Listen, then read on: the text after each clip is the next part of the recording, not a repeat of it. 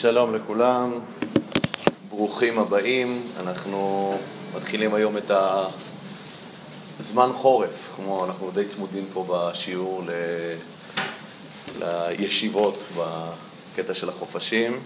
אז אנחנו נכנסים עכשיו באמת לתוך החורף, כשאנחנו כבר התחלנו אה, את העניין של דוד המלך בחודש אלול. ולמעשה אנחנו, השנה השנייה כבר שאנחנו הולכים לעסוק בספר שמואל.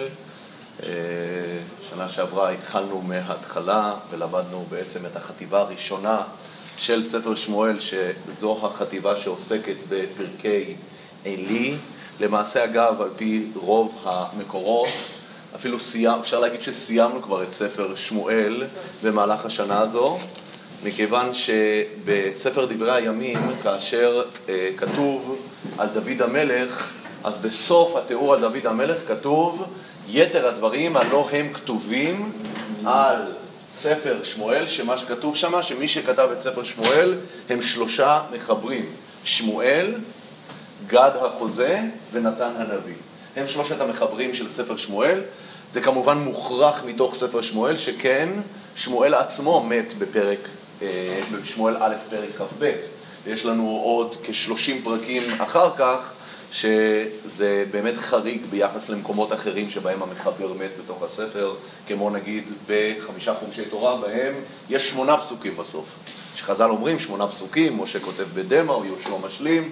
גם בספר יהושע, יהושע מת משהו כמו שלושה ארבעה פסוקים לפני הסוף. אבל פה יש כאן ממש רוב הספר הוא אחרי תקופת שמואל, ולכן זה ברור שהספר הזה הוא נכתב בעריכה משותפת, כאשר שמואל כותב את החלק הראשון, ולפי רוב הפרשנויות, מפרק י"ז ואילך, שזה הפרק שאנחנו נמצאים בו, מי שכותב את זה זה גד החוזה.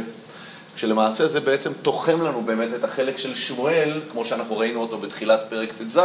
שמואל, הפרויקט הגדול שלו זה המלכת שאול, הוא ממליך את שאול, הוא חווה עם שאול את העלייה והירידה שלו, ירידה כואבת, כאשר באמת החלק שחותם את החלק של שאול כמלך זה בתחילת פרק ט"ז, כאשר שמואל נשלח לבית לחם, לבית ישי, כדי להמליך את דוד. כאשר הוא ממליך את דוד, מיד כתוב שדוד מקבל את רוח השם, ופסוק אחר כך כתוב שרוח השם שרה משאול ועוברת לדוד. אנחנו יכולים לראות את זה בפנים, זה ממש בולט המעבר הזה, כאשר אנחנו רואים ויקח שמואל את קרן השמן, אני קורא בפרק ט"ז פסוק י"ג, וימשך אותו, אותו זה את דוד, בקרב אחיו, ותצלח רוח השם אל דוד מהיום ההוא ומעלה, ויקום שמואל וילך הרמתה, ורוח השם שרה מעם שאול, וביעתתו רוח רעה מאת השם.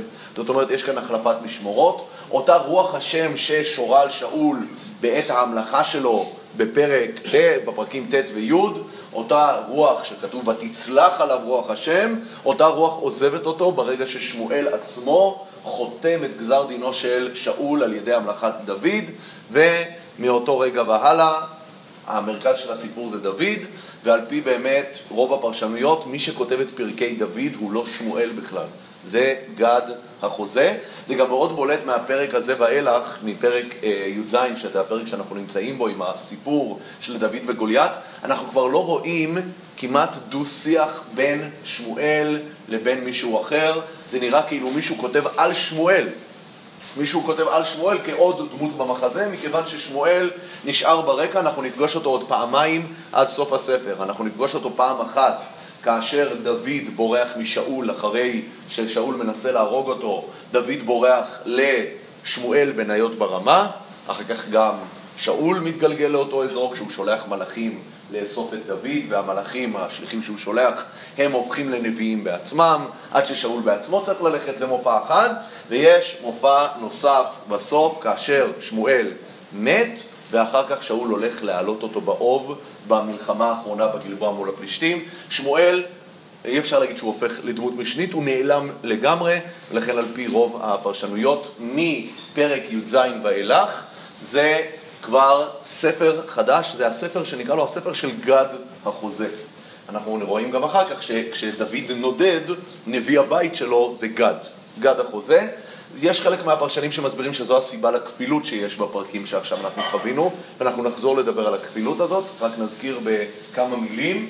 דוד המלך, כאשר אנחנו פוגשים אותו לראשונה, שמואל מגיע לבית לחם, הוא מגיע לבית ישי, והוא פוגש את דוד יחד, הוא פוגש את אחי דוד, דוד עדיין לא נמצא שם, אנחנו הסברנו את כל ההתרחשות שם, ושמואל מושך את דוד, אין לנו שום רקע מוקדם מיהו דוד, על מה ולמה הוא זכה לכך, פשוט השם אומר לו, לך לשמה, ממתין לך שמה מלך, ושמואל פוגש שם את דוד, מושך אותו, והולך לדרכו. ראינו ששמואל הולך, הוא לא אומר לדוד מילה אחת, הוא לא מדריך אותו כפי שהוא הדריך את שאול, הוא לא מלווה אותו. שאול בעצם עושה כאן, משליך את המלכות על דוד והולך. אנחנו יודעים שזה קשה מאוד אגב לשמואל לעשות את הדבר הזה. בתחילת אותו פרק כתוב ששמואל מתאבל אל שאול. שאול זה המלך שלו, זה יציר כפיו. כואב לו מאוד על זה ששאול צריך לרדת מגדולתו, ובשלב הזה שמואל מסיים את תפקידו. כאשר מאחרי המלכת דוד, ההמלכה של דוד היא המלכה נסתרת, אף אחד לא יודע על ההמלכה הזו, אנחנו רואים שקורה דבר בהמשך לזה. אותה רוח השם שהייתה אצל שאול, שעברה לדוד, היא עוזבת את שאול, ואמרנו זה כמו סוג של מסומם שפתאום אין לו את המנה שלו.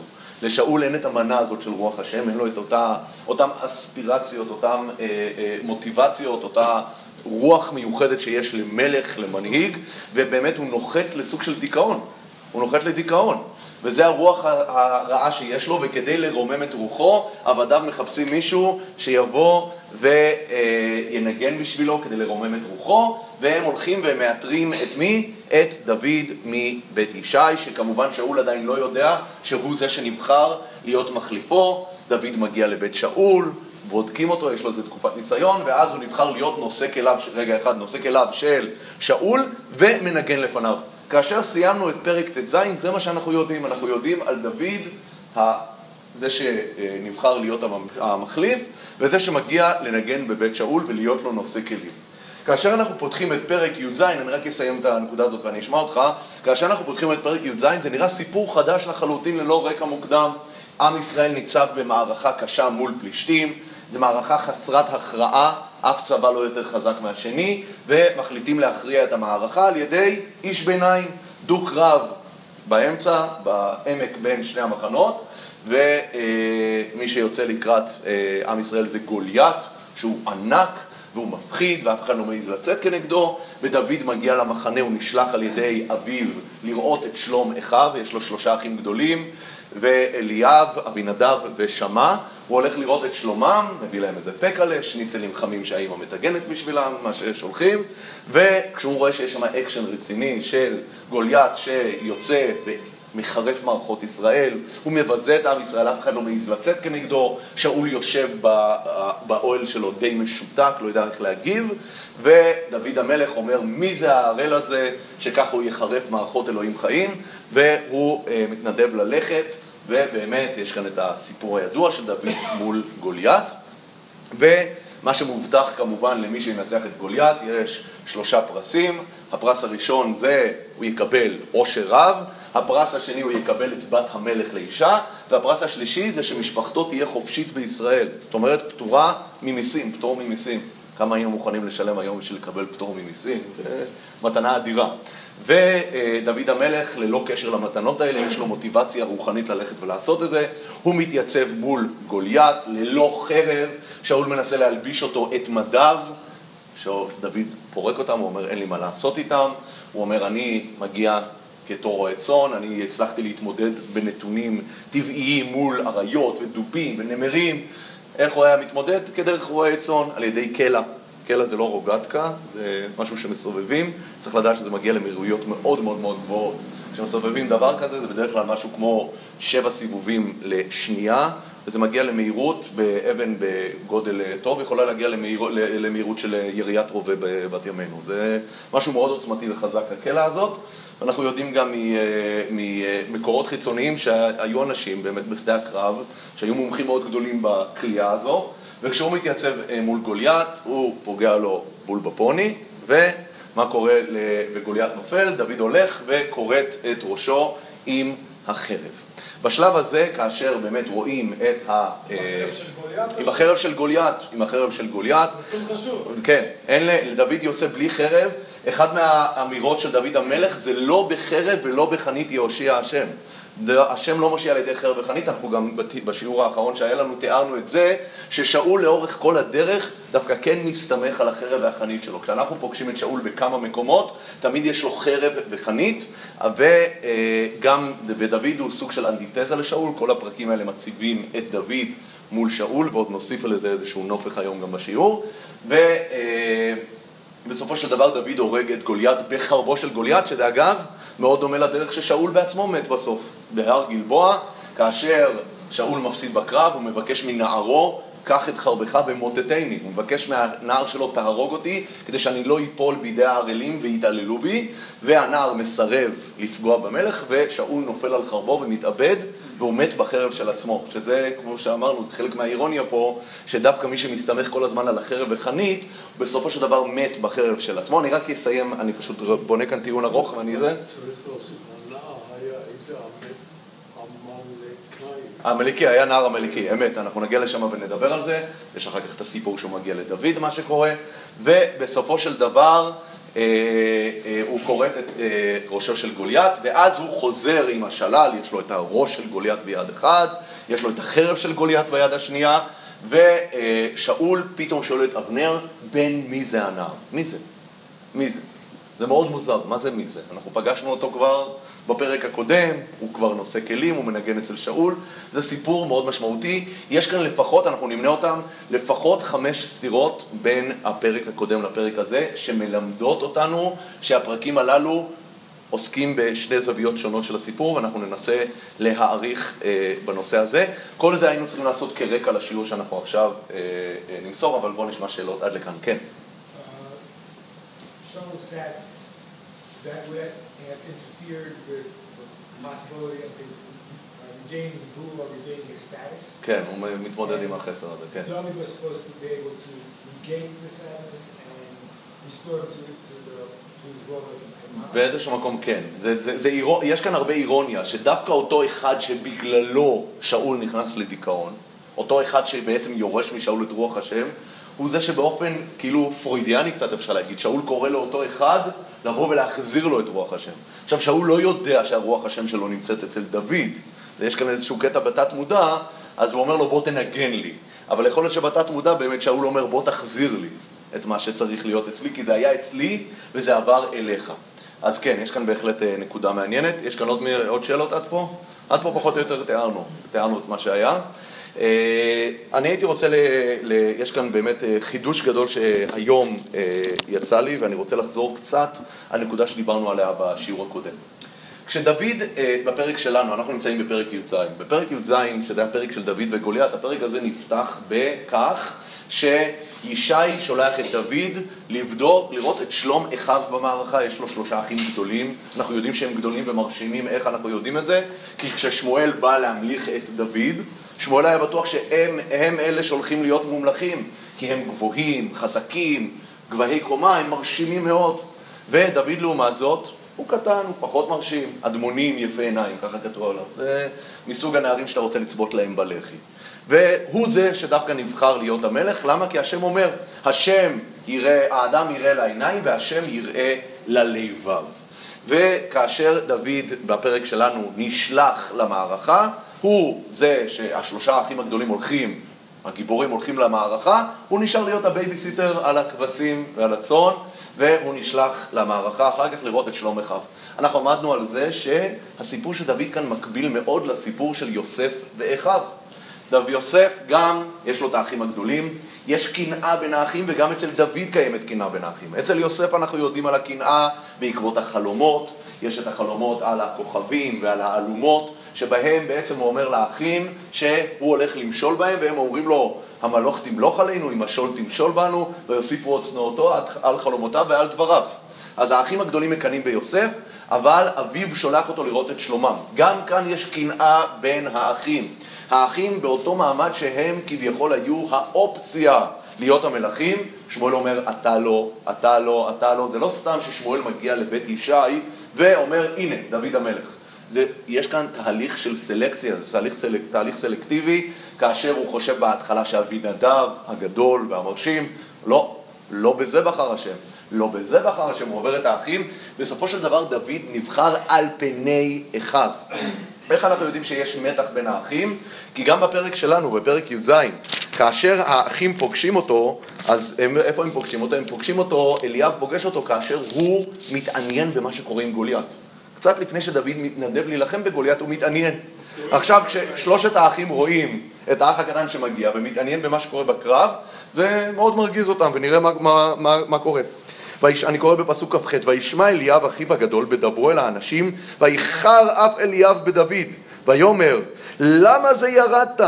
ועל מי נטשת מעט הצאן ההנה במדבר? אני ידעתי את זדונך ואת רוע לבביך, כי למען ראות המלחמה ירדת. בקיצור, הוא אומר לו, יש לך אחריות לשמור על הכבשים, ואתה מחפש אקשן ויורד לשדה הקרב, זה מגיע בגלל זדונך ורוע לבביך. תראו איזה ביטוי, זדון ורוע לב. יש כאן בצורה ברורה מתיחות בין האחים, ואנחנו רואים כמו אצל יוסף, למרות המתיחות, דוד הוא זה שנשלח לראות את שלום אחיו. בשני המקומות הם נמצאים בסוג של מקום סכנה. איך אני יודע אצל האחים שהם נמצאים במקום סכנה אצל אחי יוסף? כי הרי הם רואים את ה... ראה את שלום אחיך בשכם. מה קרה בשכם רק כמה פרקים קודם בבראשית? היה את המעשה של דינה עם שכם בן חמור, שמעון ולוי פושטים על עיר שלמה, משמידים עיר שלמה על ידי תכסיס. איזה תכסיס? הם משכנעים אותם למול, ביום השלישי בהיותם כואבים, כל הצבא של שכם מושבת, והם הולכים והורגים אותם, ויעקב אבינו כועס עליהם. הוא אומר, הבאשתם אותי בקרב הארץ, ונאספו אליי והיכוני. ובסופו של דבר, אנחנו יודעים שברוך השם, הם נוסעים וייסעו ויהי חיטת אלוהים על הארץ. אבל עדיין יש שם מתח באזור הזה. מי יודע, אולי יקומו שם כמה אנשים מהסביבה ויצאו לאיזה פעולת תגמול. אז האחים רואים באמת את הצאן באזור סכנה, וגם כאן האחים של דוד נמצאים באזור סכנה במלחמה. האבא יושב בבית, אין עדיין פייסבוק, אין וואטסאפ, אין שום דבר, והוא רוצה לדעת מה שלום הילדים. אז הוא שולח את האח הקטן שנשאר בבית מאחורה לבדוק את שלום אחיו. שני הנערים האלה מתוארים כיפי תואר, היחידים היחידים שנאמר עליהם יפה, הביטוי הזה, יפה תואר, זה על דוד ועל יוסף, ובסופו של דבר הם יוצאים למסע הזה, וזה מסע שמוביל אותם למה? למלכות. למלכות. עכשיו, ההשוואה הזאת היא השוואה מאוד מאוד מעניינת שעמדנו עליה בשיעור הקודם, בין יוסף לבין דוד. יש כאן שאלה מה רומז לנו כאן הסופר, כותב הספר, שאני, כמו שאמרתי בתחילת השיעור, זה גד, זה כבר כאן, כבר דברי גד החוזה. גד החוזה שכותב כאן את החלק הזה, מה הוא מנסה לרמוז לנו כאן?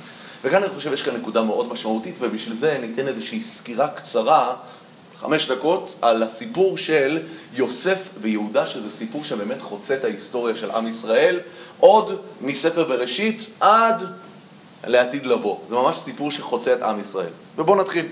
זה קצת עוד מעט, יהיה נוגע לפרשת שבוע בעוד כחודש פלוס, חודש, חודש וחצי. אנחנו רואים קודם כל שיוסף ויהודה הם שני השבטים היחידים מכל 12 השבטים ששם השם טבוע בשמם. יהודה זה הפעם מודה את השם, י"ק ו"ק, גם יוסף, השם, שם השם נמצא בדבר הזה, אגב בתהילים אנחנו יודעים, אנחנו קוראים את זה בשיר של יום, הוא נקרא יהוסף. עדות ביהוסף, אה, זה, אה, איך זה הולך? בצאתו על ארץ מצרים, עדות ביוסף שמו בצאתו על ארץ מצרים, אז יהוסף. י"ו זה אה, תחילית של שם השם, הם השבטים היחידים שזוכים ששם השם נמצא בתוך שמם. אגב, גם השמות שלהם מבטאים תפילה, הם השבטים היחידים שהשם שלהם מבטא תפילה. אצל יהודה זה הפעם אודה את השם, ואצל יוסף זה יוסף השם לי בן אחר. יש בהתחלה אסף השם את חרפתי, אבל ותאמר יוסף השם לי בן אחר זה שבטים שבאמת שם השם נמצא בהם, והם מבטאים תפילה. עוד דבר, אנחנו רואים שבאמת הסיפור של הבכורה הוא נע בין יוסף לבין יהודה. מדוע? הבכור הטבעי היה ראובן. ראובן חילל את יצואי אביו, נכון? והוא נדחה מהבכורה. הבא בתור אחרי ראובן היה אמור להיות שמעון ולוי, אבל שמעון ולוי חטאו במעשה שכם, אחרי שהם הלכו בניגוד לרצון אביהם והשמידו את כל העיר, יוסף, באמת, יעקב מדיח אותה מהבכורה, זה מופיע באמת בברכות בסוף ספר בראשית, שמעון ולוי אחים כלי חמאס מחירותם. ולכן האופציה הבאה זה יהודה, הוא הבא בתור, ובאמת הוא זה שנהיה הבכור. למרות זאת, אנחנו רואים שיוסף גם מקבל מעמד של בכור. למה? כי יהודה הוא הבכור ללאה. מתוך הבנים של לאה, שהם ראובן, שמעון, לוי, יהודה, יששכר וזבולון, ראינו שהשלושה הראשונים נדחו, אז יהודה הוא הבכיר בבני לאה, אבל יוסף הוא הבכיר בבני רחל, יוסף ובנימין. זה בא לידי ביטוי בזה שיוסף מקבל פי שניים, נכון? הוא השבט היחיד שמתפצל לשניים ומקבל שני חלקים כדין בכור, מקבל את אה, לוי ואת אה, יהודה. שזה אגב מופיע בדברי הימים בצורה מאוד מעניינת, שווה, שווה להקשיב לפסוק הזה. זה בדברי הימים א', פרק ה', בהתחלה, ובחללו יצואי אביו, זה נאמר על ראובן, ניתנה בכורתו לבני יוסף בן ישראל, ולא להתייחס לבכורה. זאת אומרת, ספר דברי הימים אומר בפירוש, ראובן נדחה, יוסף מקבל את הבכורה. אבל גם למרות שיוסף מקבל את הבכורה, עדיין יש ליהודה מעמד כבכיר שבבני לאה, ומה ממשיך הפסוק? כי יהודה גבר באחיו ולנגיד ממנו, והבכורה ליוסף. זאת אומרת, צריך לדעת שיש שני אה, אה, צורת, צורות הובלה בעם ישראל. יש את הבכורה, ברגע שראובן איבד את הבכורה, הבא בתור שיכול להיות הוא הבכור השני. מי הוא הבכור השני? הבכור של רחל. אין עוד בכור. בכור זה רק הראשון שנולד לאימו. ראובן הראשון שנולד ללאה, ויוסף הוא הראשון שנולד לרחל. ראובן נדחה, אז יהודה לא יכול להפוך לבכור. בכור זה רק הראשון לאימו. ולכן יוסף הוא הבכור. אבל עדיין יהודה זוכה למעמד של נגיד באחיו. ככה כתוב, שזה אומר הוא השבט הבכיר והוא השבט הבכור. זו החלוקה בין יהודה לבין יוסף, אז שוב פעם אנחנו רואים ששניהם שבטים מובילים בעם ישראל. אנחנו רואים שאגב המדרש אומר שהשבטים הללו זכו לתואר של מלכים כאשר בתחילת פרשת ויגש יהודה ויוסף מתגוששים אז המדרש אומר, אנחנו, הנה המלכים נועדו יחדיו, אלו יהודה ויוסף, הם מלכים. אבל זה לא רק צריך מדרשים לדבר הזה, אנחנו רואים אגב שהם היחידים שיש מילת יחס עליהם שהשבטים נקראים אחי יהודה והם נקראים אחי יוסף. הם, זאת אומרת, מספיק מרכזיים כדי לייחס את השבטים ביחס אליהם, האחים של יהודה או האחים של אה, יוסף. עוד דבר מעניין, ששני השבטים הללו הם היחידים שאנחנו יודעים ברמה הביוגרפית שלהם פרטים הרבה יותר עשירים מכל שבט אחר, זה לא נכון להגיד הרבה יותר עשירים. אין פרטים ביוגרפיים על שבטים אחרים, חוץ מיהודה ויוסף. יהודה ויוסף אנחנו יודעים את סיפור, סיפורים מהחיים שלהם, אנחנו יודעים איך הם נשאו נשים, יהודה נושא, נושא את בת שועה, נולדים לו ער עונן, אחר כך הם מתים, ויש את בנו שלה, ואז הוא לוקח את האישה השנייה תמר, המעשה המפורסם של יהודה ותמר, אנחנו יודעים איך יהודה נושא את אשתו, אנחנו יודעים את השם שלה, אנחנו יודעים שנולדים לו שני ילדים, ואנחנו יודעים את השמות שלהם ולמה הוא קרא להם ככה. אנחנו יודעים שמות של ילדים של עוד שבטים, מופים וחופים וארד ונעמן, יש עוד מלא שמות של נכדים של יעקב שמוזכרים בספר בראשית, אין אף פעם הסבר מדוע קראו להם בשם הספציפי. חוט, מה? על מי מדובר? על, אני מדבר על פר, אה, זרח ופרץ. זרח ופרץ זה שני התאומים שנולדו לתמר מיהודה אחרי מעשה אה, אה, תמר, כאשר יהודה בעל תמר בסיפור של ההחלפה שמה, ונולד זרח, זרח זה בגלל השני שנשאר על ידו, כאשר הוא מוציא את ידו, נכון? קושר את המיילדת חוט אדום כדי לדעת שהוא הבכור, אבל מה קורה? האח הקטן פורץ ועוקף אותו בסיבוב, זה פרץ, והיא אומרת, מה פרצת עליך פרץ? ותקרא את שמו פרץ. אותו דבר עם יוסף, יוסף אנחנו יודעים סיפורים מתוך חייו, אנחנו יודעים שהוא ירד למצרים, אנחנו יודעים עם מי הוא התחתן ואת שם אשתו, אסנת בת פוטיפרה, אנחנו יודעים שפרעה, מלך מצרים, היה שטחן, וייתן לו את אסנת בת פוטיפרה לא לאישה, אנחנו יודעים שנולדו לו שני בנים, כמו יהודה, מנשה ואפרים, אנחנו יודעים למה קוראים להם ככה. אפרים, מנשה כי נשני אלוהים מכל עולמי, או עמלי, אפרים כי הפרני וכולי. אז אנחנו יודעים עליהם פרטים שמגדירים אותם כדמויות מרכזיות שלא מופיע אצל אה, שבטים אחרים. הברכה של יעקב וגם של משה לשבטים האלה היא שבטה שברכה משמעותית וארוכה. אנחנו יודעים שבפרשת מלחמת עמלק יש את משה אהרון ויש עוד שני נציגים של שבטים שמשתתפים שם במלחמה, יש את חור, חור הוא נציג שבט יהודה, יהושע נציג יוסף, הוא מגיע משבט אפרים, אבל שוב פעם, יהודה ויוסף הם היחידים שנזכרים שם, ויש את משה ואהרון שהם המנהיגים המרכזיים. בפרשת המרגלים, כל הנציגים חוטאים, 12 נציגים כולם חוטאים, חוץ, מ, אה, חוץ משתיים, עשרה חוטאים, שתיים לא חוטאים, מי הם? יהושע בן נון משבט אפרים, וכלב בן יפונה משבט יהודה, שוב פעם, הם היחידים שלא חוטאים. בנחלת הארץ הם מקבלים את הנחלה הגדולה ביותר, הם היחידים שבספר יהושע נוחלים לפני כולם, יהודה ויוסף הם הראשונים לנחול בנחלת הארץ. אנחנו רואים שהם היחידים שמקבלים ערים בארץ לפני כולם. יהודה, יוסף זוכה לעיר שכם, איך אנחנו, מתי הוא זוכה לה? הוא זוכה לה עוד בימי יעקב. ואני נתתי לך שכם אחד על אחיך, אשר לקחתי מיד האמורי, בחרבי ובקשתי. יוסף מקבל מתנה את העיר שכם מאביו עוד בחייו. ואצל יהודה, יהודה יש את כלב בן יפונה, אחרי שהוא ב, אה, לא, באמת לא נגרר אחרי המרגלים, הוא זוכה בעיר חברון. כי לכלב נתתי את חברון, יש את השיר המפורסם, כי רוח אחרת הייתה עמו. אה, זוכים בנחלה בארץ, לא סתם הערים האלה, אגב, זה ערים שמקבלים מתנה, זה גם הערים שבהם מתחילה המלוכה של כל שבט של מאה השבטים הללו. אנחנו יודעים שדוד המלך, איפה הוא מומלך? הוא המלך של שבט יהודה, הוא מומלך בחברון, תחילת מלכותו בחברון, שבע שנים בחברון, 33 שנה בירושלים, ואנחנו יודעים שירובעם בן נבט, שהוא המלך הראשון שמגיע משבט יוסף, הוא מומלך בשכם. הוא מומלך בשכם.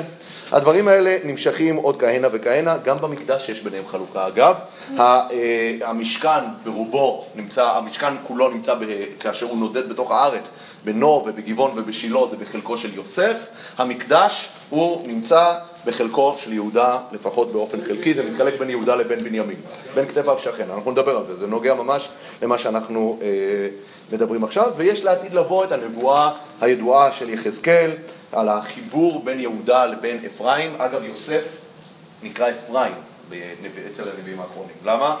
כי אפרים הוא השבט המרכזי של יוסף, ואפרים זה השם של כל מלכות ישראל. כל עשרת השבטים שגולים, השם שלהם זה אפרים. לפעמים הם נקראים שומרון, כי שומרון זה עיר הבירה שלהם, שנבנתה על ידי עמרי, האבא של אחאב, אבל אפרים זה אחד מהשמות המשמעותיים שנקראים בה, נקראת הממלכה הצפונית של עשרת השבטים, לעומת יהודה, ויש את הנבואה של יחזקאל שאומר אה, לעתיד לבוא על החיבור של עץ יהודה ועץ אפרים, והיו לאחדים בידיך, יש הסיפור, וזה מגיע עד משיח בן יוסף ומשיח בן דוד שעתידים לקום. זאת אומרת, יש כאן באמת איזושהי חלוקה חוצת היסטוריה בין יהודה לבין יוסף. החלוקה הזאת היא, היא באמת אצלנו מגיעה לאיזושהי, בסיפור אצלנו, עכשיו אני חוזר לדוד, בואו נחזור מהסקירת מקרו הזאת לדוד המלך. השלב הזה שאנחנו נמצאים בו, זה השלב שבו דוד המלך עולה למלוכה. זה אומר ששבט יהודה נכנס כאן לאיזשהו תפקיד מרכזי שהוא לא היה בו הרבה שנים. אנחנו צריכים, בל נשכח, כשהספר שופטים נפתח אחרי שיהושע מת, עם ישראל אמור ללכת ולכבוש את הארץ, עם ישראל שואל באורים ותומים מי יעלה? אומרים להם יהודה יעלה. יהודה הוא זה שמוביל, הוא זה שצריך להוביל. אבל אנחנו, כאשר למדנו את זה כבר לפני שנתיים, כמה שהזמן חולף מהר, אנחנו ראינו שתחילת ספר שופטים נפתח באכזבה. זה ספר מאכזב, זה ספר שמספר על הפוטנציאל הגדול שהיה יכול להיות שיהודה ילך ויוביל, אבל התקווה נכזבת מהר מאוד, ואנחנו מידרדרים לאנרכיה של 350 שנה של תקופת השופטים. כאן, כאשר דוד המלך עולה על הבמה, סוף כל סוף שבט יהודה חוזר למקומו המרכזי, למקומו כמנהיג, כמוביל, המקום הזה שלא יסור שבט מיהודה ומחוקק מבין רגליו. אבל מי הוא זה שמודח מהמלוכה לפני שיהודה עולה? זה בנימין. מה בנימין? דיברנו עד עכשיו על יוסף ועל יהודה. איפה בנימין נכנס כאן לסיפור? שאול הרי, אני מזכיר, שאול, המלך הראשון של עם ישראל, מגיע משבט בנימין, כן. מודח? מודח זה, תרגם לאנגלית? אה, מה? rejected, rejected, מודח, הדחה, כן. מודח, rejected. כן, אז שנייה, מה? אבל רק למקום המקדש, רק זה לא באופן פנימי שלו. או, אז אני עכשיו אדבר על בנימין. איפה בנימין נכנס כאן לסיפור? עד עכשיו לכאורה הייתי, דיברתי על יוסף, דיברתי על יהודה, הסברתי שדוד המלך הוא מממש את ההנהגה הזאת של יהודה, יהודה נגיד באחיו, כמו שראינו בדברי הימים, אבל אנחנו יודעים שבניסיון הראשון למלכות נכנס דווקא פתאום גורם חדש, שקוראים לזה בנימין. וכאן אנחנו צריכים להביא נקודה מאוד מאוד משמעותית. על... כן, איפה? נכון, נכון, בנימין עם יהודה כאשר הם מתחלקים עם ירושלים. זה מאוד משמעותי למה שאנחנו עכשיו נדבר. בנימין, זה מאוד מעניין לראות מה התפקיד של בנימין במאבק הזה בין יהודה ליוסף. ויש איזה סוג של מאבק בין יהודה ליוסף. כשיהודה יורד, כאשר מלכות דוד מתדרדרת, אחרי אה, החטאים של שלמה, שהוא נושא נשים נוכריות, והוא אה, אה, אה, חוטא בעבודה זרה, אחרי שרחבעם אה, לא מקשיב לעצת הזקנים, והמלכות מתפצלת, מיד שבט יוסף נכנס. אגב, רוב המלכים ממלכות ישראל היו משבט יוסף, צריך לדעת את זה. שבט יוסף הוא בהחלט ההנהגה הדומיננטית האלטרנטיבית לשבט יהודה. אבל מה קורה פה? למה המלכות דווקא נפתחת עם שאול? בנימין, שאול הוא מזרע בנימין. בנימין תמיד נמצא בתווך בין יהודה לבין יוסף. כבר בספר בראשית אנחנו רואים שהבן ערובה שיוסף לוקח כאשר האחים יורדים למצרים לשבור להם שבר, מי הוא הבן ערובה שיוסף, יוסף שם הרי די מתעלל בהם בתח- בתחילת התהליך. מה, מה באתם לפה, אתם מרגלים, אה, יש לכם גם אבא, למה לא אמרתם בהתחלה? אה, ויש לכם עוד אח קטן שהשארתם, אני לא נותן לכם שום דבר, תחזרו ותביאו אותו. הם הולכים, הם מביאים את בנימין, כאשר הוא משאיר בינתיים את שמעון במאסר, הוא לא מוותר להם, הוא לא, לא רוצה שיברחו, תבואו, תביאו את בנימין, אני אשחרר את שמעון, הם מביאים את בנימין, הוא משחרר אותם, אבל מה? הוא הצליח להטמין את הגביע באמתחת של בנימין, ואז הוא אוסר אותו, כי הוא מאשים אותו בגניבה של הגביע שדרכו יוסף מנחש.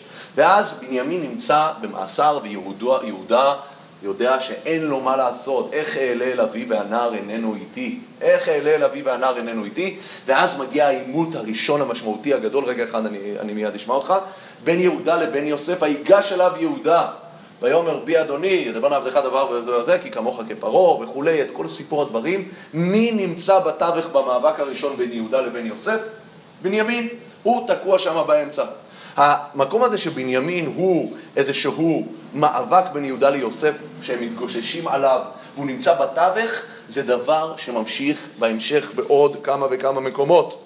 אנחנו רואים שבנחלת הארץ, נחלת הארץ איך שהיא מחולקת, אנחנו יודעים, הדרום הוא יהודה, יש איזה מובלעת של שבט שמעון באמצע שבט יהודה, שמעון מכל עבריו מוקף בשבט יהודה, הסברנו את זה בזמנו בנחלת השבטים למה זה קרה, אבל שמעון תקוע שם בתוך שבט יהודה, מעל יהודה מה יש? יש את בנימין, מעל בנימין יש את אפרים ומנשה. אז אפרים ומנשה מצד אחד במרכז הארץ, יהודה מצד שני, למטה בדרום, מי באמצע?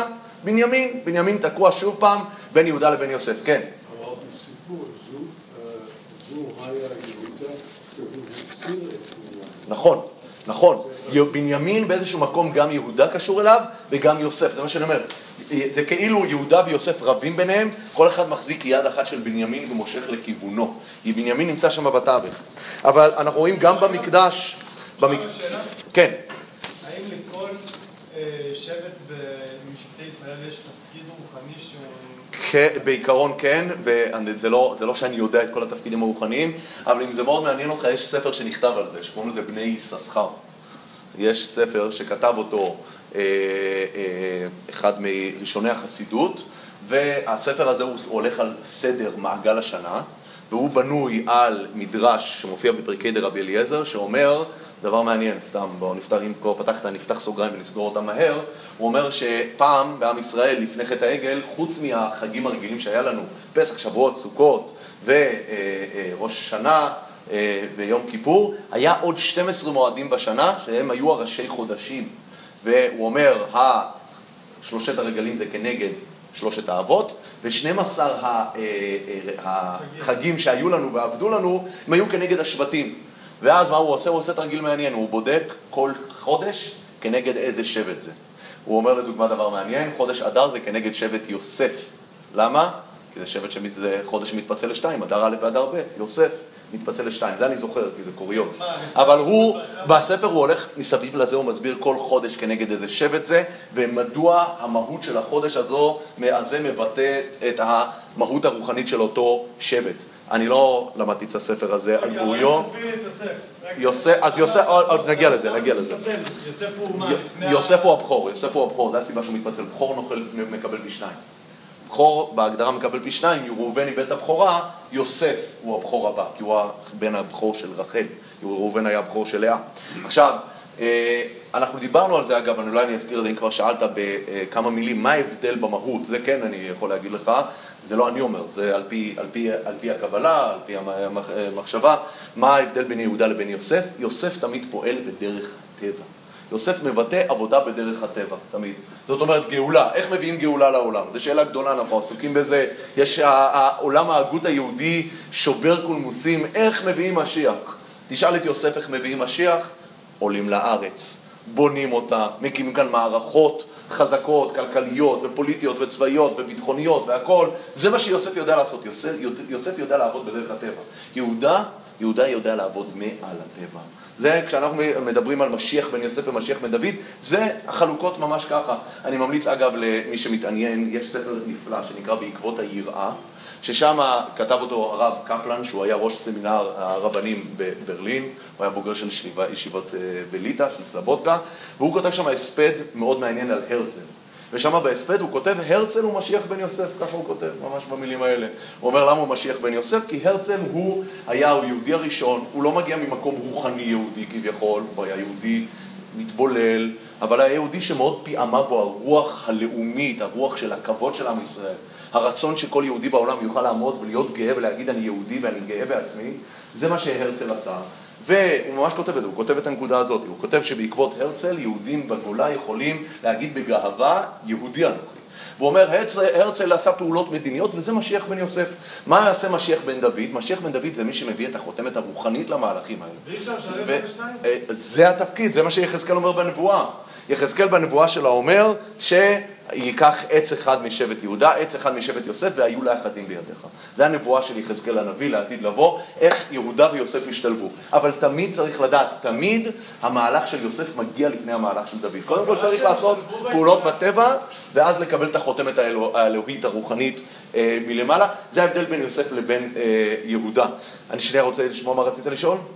באופן פרסונלי אפשר, משיח בן יוסף לא היה הרצל, אבל דוד בן גוריון.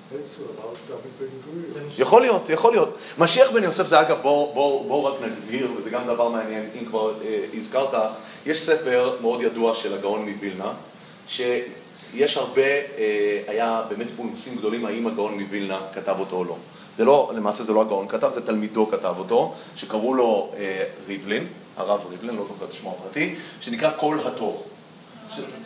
הרב משקל, נכון, סליחה, נכון, משקלוב, שנקרא קול התור, זה ספר שהיה עליו הרבה פולמוסים מחקריים, האם הגאון מווילנה, אה, זה, זה תכנים מהגאון מווילנה או לא, והספר הזה באמת מדבר על הנושא הזה המון. וזה, אה, הספר הזה הוא סוג של רקע לעליית תלמידי הגר"א. לארץ שהם האמינו שמגיע כבר השלב של משיח בן יוסף, ולמה אני מזכיר את זה? כי יש לנו נטייה לראות במשיח כדמות. מי הוא משיח? האם זה הרצל, זה בן גוריון, מי שזה לא יהיה, הרבי מחב"ד, יש כל כך הרבה שמות שבהיסטוריה שנכנסו לתוך משבצת המשיח. אבל שם הגאון מווילנה, אה, אם זה הגאון מווילנה לפחות, אם זה לא הוא, זה מנחם מנדל משקלוב, שזה לא פחות, הוא אומר, משיח בן יוסף, משיח בן דוד זה לא פרסונה, זה לא מישהו, זה תקופה. זה מהלך, זה תהליך רעיון. שקוראים לו, זה רעיון שקוראים לו. זה רעיון שיכול להתבטא באיזושהי יצירה רב-דורית. כמו מה שאנחנו רואים פה בארץ, משיח בן יוסף היא יצירה רב-דורית שיכולה להתחיל מהרצל או יכולה להתחיל אפילו לפני הרצל בתנועת חיבת ציון מהרב אה, מוהליבר ואלקלעי וקלישר והנציב מוולוז'ין או איפה שזה לא יהיה, או, או, או, או הגאון מווילנה, החסידות, הנטעים האלה של הציונות שאנחנו רואים אותה היום, הם נזרעו במשך תקופה מאוד מאוד ארוכה כל התקופה הזאת אפשר לתת לה איזושהי כותרת שנקראת משיח בן יוסף, או שלא, אני לא יודע, אני לא מבין בקיצים, אבל זה ככה אמרו רבים וגדולים. כן. כמו שאנחנו אומרים שמשיח בן דוד זה לא רוח אפנו. רוח, נכון, זה סוג של רוח, בהחלט. אבל זה לא, זה לאו דווקא, זה לאו דווקא סוג של אה, פרסונה, אבל אני לא רוצה, אני לא רוצה לסטות, כן? יוסף, מכין הדרך. מכין את הדרך, נכון. יצליח. נכון, נכון. הוא מכין את הדרך, זה כמו שמה גם אצל יוסף. יוסף מכין את הדרך לעם ישראל, הוא זה שמכין את הקרקע לפני מצרים, יהושע מכין את הקרקע בארץ למה שקורה בה אחר כך. נכון, נכון, נכון, נכון, בסופו של דבר, אני לא רוצה להיכנס לזה, זה נושא ענק, בסופו של דבר, מי שנותן את החותמת הסופית זה יהודה. יהודה יש לו מתנות נצחיות, הוא זה שלוקח את הדברים ומעביר אותם למישור הנצחי. זה הכוח של יהודה. אני חוזר לאיפה שהיינו בו, וואו, אנחנו כמעט לא נספיק היום כלום. אה, בנימין הוא נמצא בתווך בין יהודה לבין יוסף. ראינו קודם כל מבחינת ההתגוששות הראשונה בין יהודה ליוסף, אנחנו ראינו מבחינת הנחלה. גם במקדש, מה שהזכרת קודם, זה אותו דבר נמצא אצל בנימין. נאמר אצל בנימין, חופף עליו כל היום ובין כתביו שכן, אומרת הגמרא בזבחים ככה. אמר רב עדה, שכינה בחלק בנימין וסנהדרין גדולה בחלק יוסף. מה הכוונה? הוא אומר שמשכן שילה, הגמרא מדברת על משכן שילה, גם במשכן שילה, המשכן עצמו ישב בחלק של בנימין בדיוק על הגבול, והסנהדרין, הסנהדרין תמיד ישבה, הסנהדרין של לשכת הגזית, ישבה בצמוד למשכן, אחר כך במקדש, היא ישבה בחלק יוסף. שכינה בחלקו של בנימין וסנהדרין בחלקו של יהודה. במקדש עצמו, בית המקדש, פה בירושלים, יושב בדיוק על קו הגבול בין יהודה לבין בנימין, זה הגבול, זה הגבול הצפוני של שבט יהודה, כן, שבט יהודה זה הדרום, והגבול הדרומי, כמובן של שבט בנימין, משם ואילך. בית המקדש יושב שמה, והסנהדרין יושבת בחלקו של יהודה. הגמרא שם בזבחים קי"ז, אתם יכולים לראות מעריכה בנושא הזה. זה ממש, שוב פעם, מתאר את המצב הזה שבית המקדש נמצא בין יהודה לבין יוסף בחלקו של בנימין.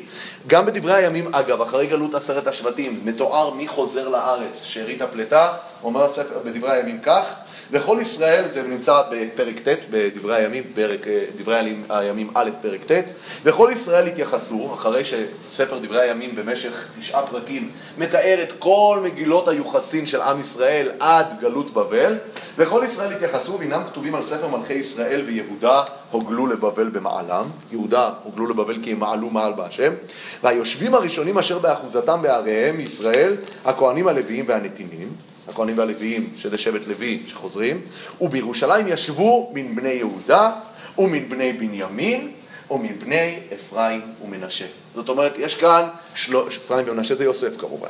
אז יש לנו מלבד שבט לוי, יש לנו את יהודה, בנימין ויוסף שחוזרים משבט בבל. שוב פעם, שלושתם אדוקים ביחד, ובנימין כביכול נתקע ביניהם, הוא נמצא בהתגוששות ביניהם.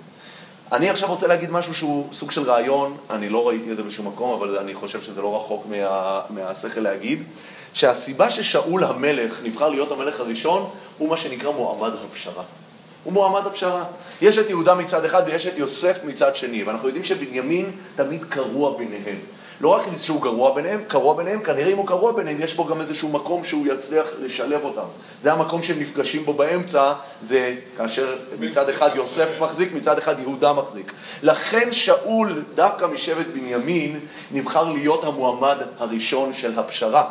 אבל מה שקורה בפרק אצלנו, ולכן הפרק אצלנו, אני חוזר לנושא הראשון, למה הפרק אצלנו בפרק י"ז כל כך מדגיש את ההקבלה שיש בין דוד המלך לבין יוסף הצדיק, באותו תהליך כמו שתיארנו שהוא הולך, מחפש את שלום אחיו, מסתבך, זה, מגיע, מוצא מלוכה, מתחתן בסוף. אנחנו עברנו על יותר הקבלות, היום תיארתי בקווים כלליים, יש איזה 11 או 12 הקבלות, כי פה בעצם מספרים לנו על זה שדוד המלך בעצם מועמד הפשרה נפל, ואנחנו חוזרים למהלך של שבט יהודה, ולכן באיזשהו מקום הסופר שותה לנו כאן רמזים ולהגיד, דוד המלך נכנס כאן לסיפור, אבל אל תשכחו שיש עדיין את המקבילה הזאת, יש את יוסף ברקע, וברגע שמשהו יקרה למקבילה הזאת לדוד, יוסף ייכנס לסיפור כמו שאכן קורה שלוש דורות אחר כך, עם הנכד של דוד, רחבעם, שברגע שהמלוכה מתפצלת, שבט יוסף נכנס לסיפור בצורה מאוד משמעותית במלכות ישראל,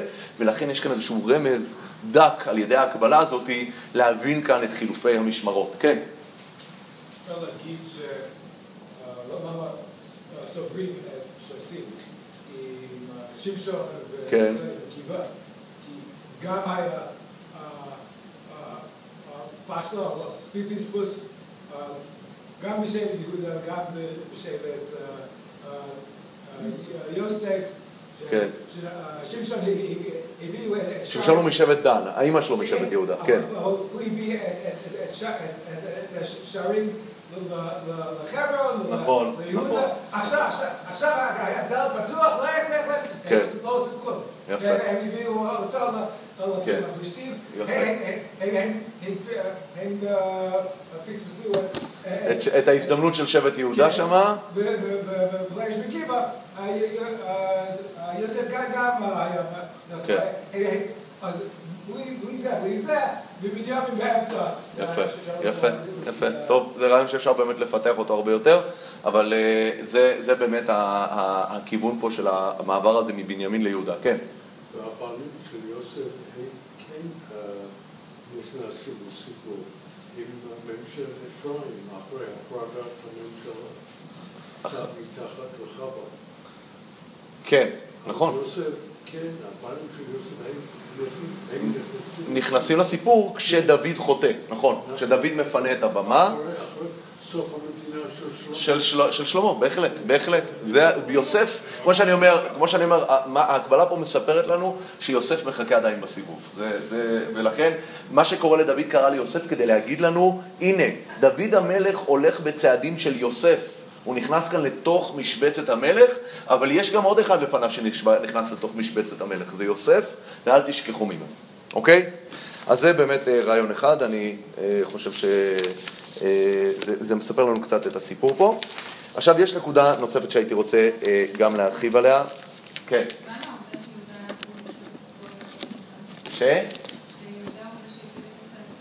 מציל את יוסף מהבור. לא יודע, מעניין איפה המקום הזה. מה, שהוא לא לא הורגים אותו? אני, אה, אה, לא, לי יש שאלה אחרת, תראי. כשיהודה מציל את יוסף מהבור, האם הוא דואג ליוסף או האם הוא דואג ליעקב? זו השאלה המעניינת שם. אני לא יודע.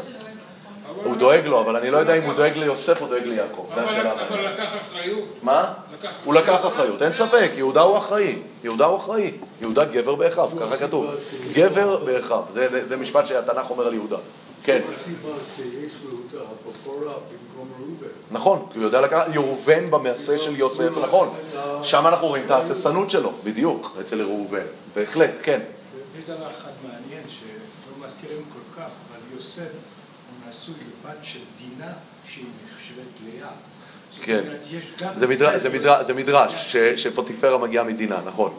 שזה שילוב. זאת אומרת, אצל יוסף גם אפרים ומנשה, הם גם באים... הם גם מגיעים משבט מלאה, זאת נכון. אומרת, החיבור הזה של מי מוליך, זה לא רק שיוסף הוא הכנה, כן. אלא יש גם דבר אחד, מה קודם למה, אם הרוחניות קודמת למציאות העכשווית, או העכשווית יפה. יפה. וזה. וזה, אני- אגב, אני לא, אני לא רוצה לפתוח את הנושא הזה. אם, אם אנשים אה, קוראים אה, אה, חדשות ו- ו- וקוראים כל מיני דברים שקורים, הם צריכים להבין שהשאלה הזאת, מה מגיע קודם, הרוחניות או גשמיות, זה, זה שאלה פוליטית משמעותית ועכשווית ביותר במדינת ישראל בת ימינו.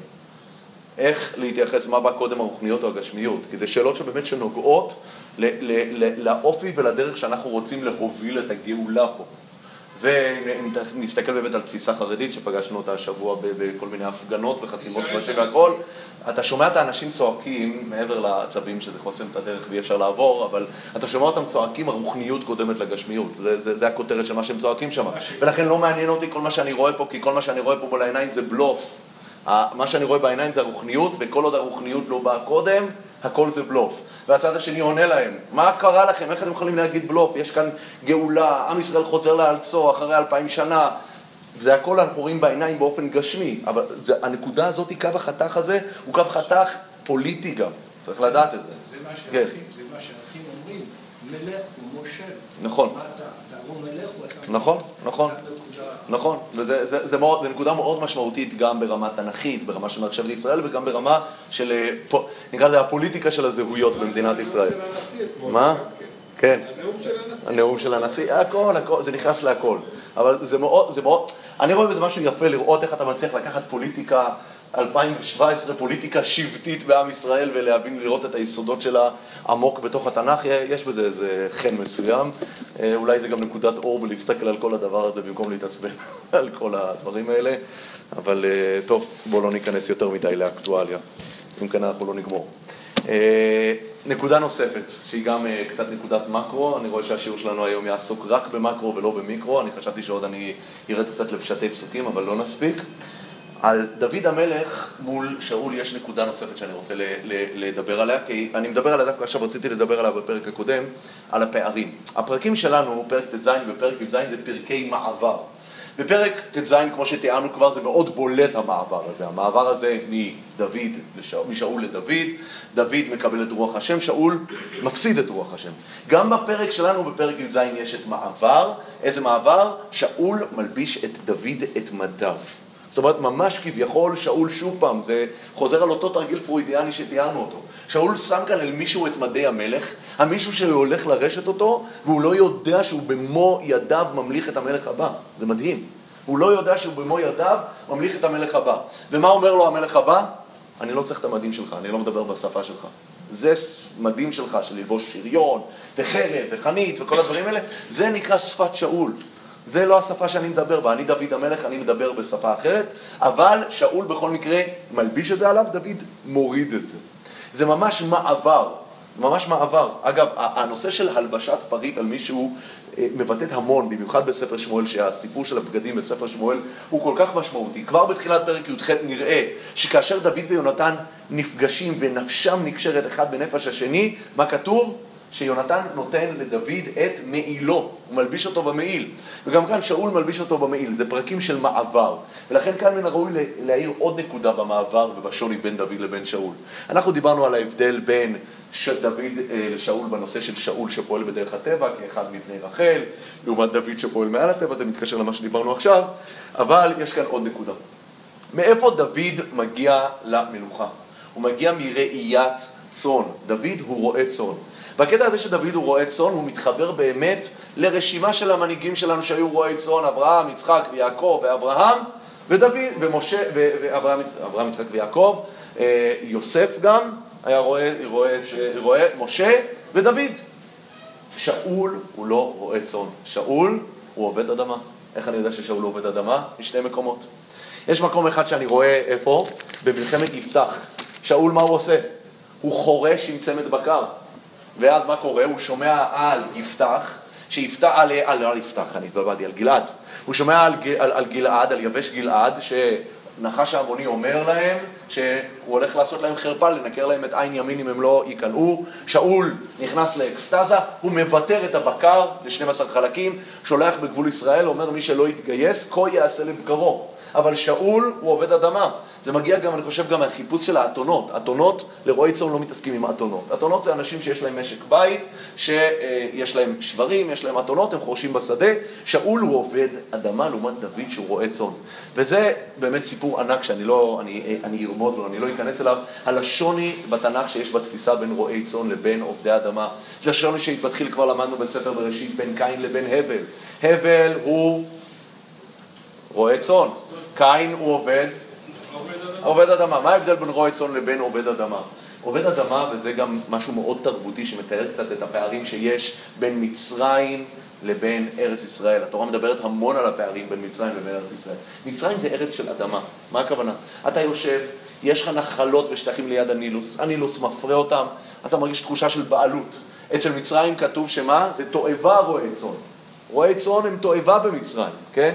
והרועי צאן יש להם את התפיסה האנטיתזה של עובדי האדמה, הם לא מחוברים למקום ספציפי, יש להם משהו שהם הרבה יותר תלויים אה, אה, בקדוש ברוך הוא, הם הולכים במדבריות, יש להם הרבה פחות תפיסה רכושנית, הם לא אורבניים, יש להם, הם, הם בחוץ שם, הם אנשים כפריים. מה? לא יוצרים. הם לא יוצרים, הם נוודים, הם חיים חיי נוודות, זה חיים הרבה יותר רוחניים, הם לא מה? הם יוצאים עם עשרים כבשים. חוזרים, כן. נכון, כן. יש, יש משהו הרבה יותר משמר, כן, בהחלט. אבל יש כאן עוד, עוד יותר מזה. אנחנו צריכים לראות ש... דוד המלך משתמש בקייס שלו כרועה צאן גם בפרק שלנו כתמריץ לשאול.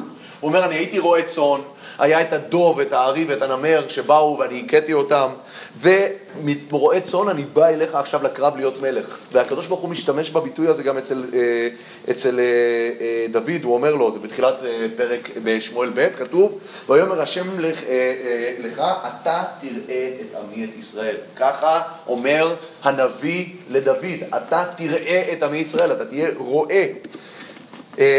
אנחנו רואים גם את הנקודה הזאת אצל אברהם, אברהם יוצא מבבל והולך לחיות חיי נוודות בארץ ישראל. עם ישראל יוצא ממצרים, שבמצרים יש את התפיסה הרכושנית הזאת, והולך לחיות חיי אה, אה, נוודות.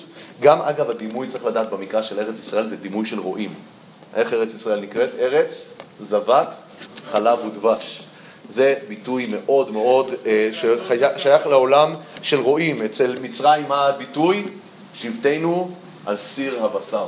לחם וסיר בשר, זה הביטוי שיש לאנשים שמחוברים לאדמה למקום קבוע. אני לא צריך לדבר כאן על המושג של המהפכה החקלאית, זה מאוד משמעותי. המהפכה החקלאית, ברגע שהיא קורית, היא מחברת את הבן אדם, את אותם נוודים שהיו לפני המהפכה החקלאית, מחברת אותם למקום ספציפי. אתה משועבד למקום עם עונות השנה, אתה צריך לזרוע ולקצור, אתה מפתח רכוש. לפני מהפכה חקלאית אנשים היו נוודים, לא היה להם רכוש, הם היו נעים ממקום למקום. עם המיטלטלים הקטנים שלהם, ברגע שאתה קשור למקום, אתה כבר יש לך בית, אתה צריך כבר בית יפה, ויש לך כבר חפצים, ויש לך כבר את הארון היפה, ויש לך, אתה, תפיסת החפצים והבעלויות, שנייה אחת, היא צמודה להתחברות של הבן אדם לפיסת קרקע מסוימת. וכאשר עם ישראל מגיע, אחד מהניסיונות הגדולים של עם ישראל, זה איך לחיות בארץ בתפיסה נוודית. בתפיסה נוודית, זאת אומרת, כל הנאום הגדול של משה רבנו לאורך כל ספר דברים, זה אומר לעם ישראל, אתה עם של נב... שעכשיו היית 40 שנה נווד, יצאת ממצרים והשתחררת מהתפיסות הרכושניות האלה של מצרים. בוא נראה אותך איך אתה מצליח להיכנס לארץ ולא להפוך את ארץ ישראל למצרים 2. זה צריך להיות ארץ ישראל. אחד מהדברים באמת שהקדוש ברוך הוא אומר שמבדלים בין ארץ ישראל למצרים בתפיסה הזאת, זה שבארץ ישראל למטר השמיים תשתה מים. זאת אומרת, למרות שיש לך פיסת אדמה, אתה עדיין צריך לישא עיניך השמיימה כל הזמן ולבקש מים. לעומת מצרים, מצרים זה הפסגה של התפיסה הרכושנית. אתה יושב על אדמה, יש לך כל הזמן תזרים של מי השקיה מהנילוס, אתה לא צריך לדאוג, הכל טוב לך. אבל בארץ ישראל, אתה צריך כל הזמן למטר השמיים תשתה מים, זה באמת הניסיון הגדול. ועצם זה שדוד המלך כאן, מול שאול, הוא מגיע ממקום של רועה, ממקום רוחני, זה שוב פעם מבטא את הפער שיש בין דוד לשאול. שאול הוא מבני רחל, אמרנו רחל זה תמיד אה, מבטא כוח שהוא כוח טבעי, אצל יוסף דיברנו עכשיו, אבל גם אצל בנימין זה מגיע מרחל, של, אה, ש... אמרנו שאול יש לו כוחות בטבע, הוא גבוה, הוא מרשים, אין טוב ממנו בכל ישראל, ככה הפסוקים אומרים עליו, הוא מספר אחד בעם ישראל, זה שאול. על דוד לא נאמר אף פעם כאלה ציונים. שאול, אני שוב פעם אקרא את זה, כי זה פסוק כל כך חזק, כל פעם שחוזרים עליו זה, זה פשוט אה, אה, מרשים לקרוא את התיאור עליו. ויהי איש מבנימין אה, וכולי, ולא היה בן, ושמו שאול, בחור וטוב, ואין איש מבני ישראל טוב ממנו. משכמו ומעלה גבוה מכל העם, כמו שתיארנו בתוכנית הריאליטי מלך נולד, שאול נבחר מקום ראשון, אין כאן ספק. על דוד אף פעם לא נאמרים התיאורים האלה, דוד לא מגיע עם הכוח, עם החיל ועם החוסן, כי אם ברוחי, דוד מגיע עם הרוח, והרוח הזאת זה רוח שיש לרועה צאן, זה רוח שיש לבן אדם, דוד המלך, שבמשך שלושים שנה אמרנו כמעט, קרוב לשלושים שנה היה נחשב לממזר, היה מגורש מהבית, הסתובב במדבריות עם הצאן כדי שלא יראו אותו. תחשבו על העולם הפנימי העשיר שיש לו כרועה צאן, שמסתובב כאייל תהרוג על אפיקי מים, כן נפשי תהרוג אליך אלוהים. יש לך את ה, כל הביטויים האלה. כל הספר תהילים המדהים הזה שדוד כותב, זה צומח בתוך הנפש של הרועה, שנמצא שם לבד בבדידות בתוך העולם הזה. זה העולם הפנימי שדוד המלך מביא לתוך המוסד של המלכות. רגע אחד אני אסיים ואחר כך אני כבר אשמע אותך לבד. מביא לתוך המוסד של המלכות. זה עצמו, וזה כבר אני אתן כאן הקדמה קצרה למה שנדבר בשיעור הבא, מתאר לנו גם את הסיבה לכפילות של הפרקים. בפרק שלנו, בפרק י"ז, אנחנו רואים את דוד שמגיע מהצאן, אבל מה הוא? הוא הופך להיות איש מלחמה. הוא הופך להיות איש מלחמה. אנחנו רואים כאן איך, יש כאן את גוליית החזק, יש כאן את דוד. דוד בא והוא מהצאן עובר להיות לוחם. וזה מלך, מלך יש לו תפקיד להושיע את ישראל. כשעם ישראל מבקש מלך, מה הוא אומר? ויושיע אותנו מיד פלישתים. התפקיד של המלך זה להושיע את עם ישראל. וזה כוח פיזי, כוח חזק, כוח מציאותי, שהפרק שלנו, פרק י"ז, מראה לנו שיש לדוד. הפרק הקודם הוא הפרק שעוסק ברוח. הוא עוסק, הרי מה כתוב שם? הרוח שהייתה אצל שאול עוברת לדוד, יש לו את הרוח. דוד הוא יודע נגן. הפרק הקודם מדבר על הפן הרוחני של דוד, מדבר על המשמעות הזאת של דוד, הרועה צאן, שמגיע ומכניס את הרוח של הרועה צאן, את הרוח המיוחדת הזאת לתוך מוסד המלוכה, זה הפרק הקודם, ולכן הפרקים האלה באיזשהו מקום, על למרות הסתירות שיש ביניהם, צריך להבין שהם מפגישים אותנו עם שני שתי נקודות שונות באופי של דוד. יש את דוד הלוחם, ודוד הוא לוחם מדהים, אנחנו נקרא את זה בהמשך. יש לו באמת, הוא הלוחם כמעט הכי, היהודי המהולל ביותר כנראה במקרא, זה דוד המלך, מה שהוא מצליח לעשות. אבל מצד שני, עם כל הדברים האלה, זה אותו דוד, נעים זמירות ישראל, דוד שכותב את ספר תהילים, דוד עמוד התפילה, דוד הראשון שנקרא מקים עולה של תשובה, הוא מצליח, יש לו מערכת יחסים רוחנית עמוקה וטהורה מול הקדוש ברוך הוא. זה הדוד של פרק ט"ז, והדוד הלוחם, המלמד ידיי לקרב וצבאותיי למלחמה, כמו שדוד גם מדבר על זה בספר תהילים, זה הדוד של פרק י"ז. תודה.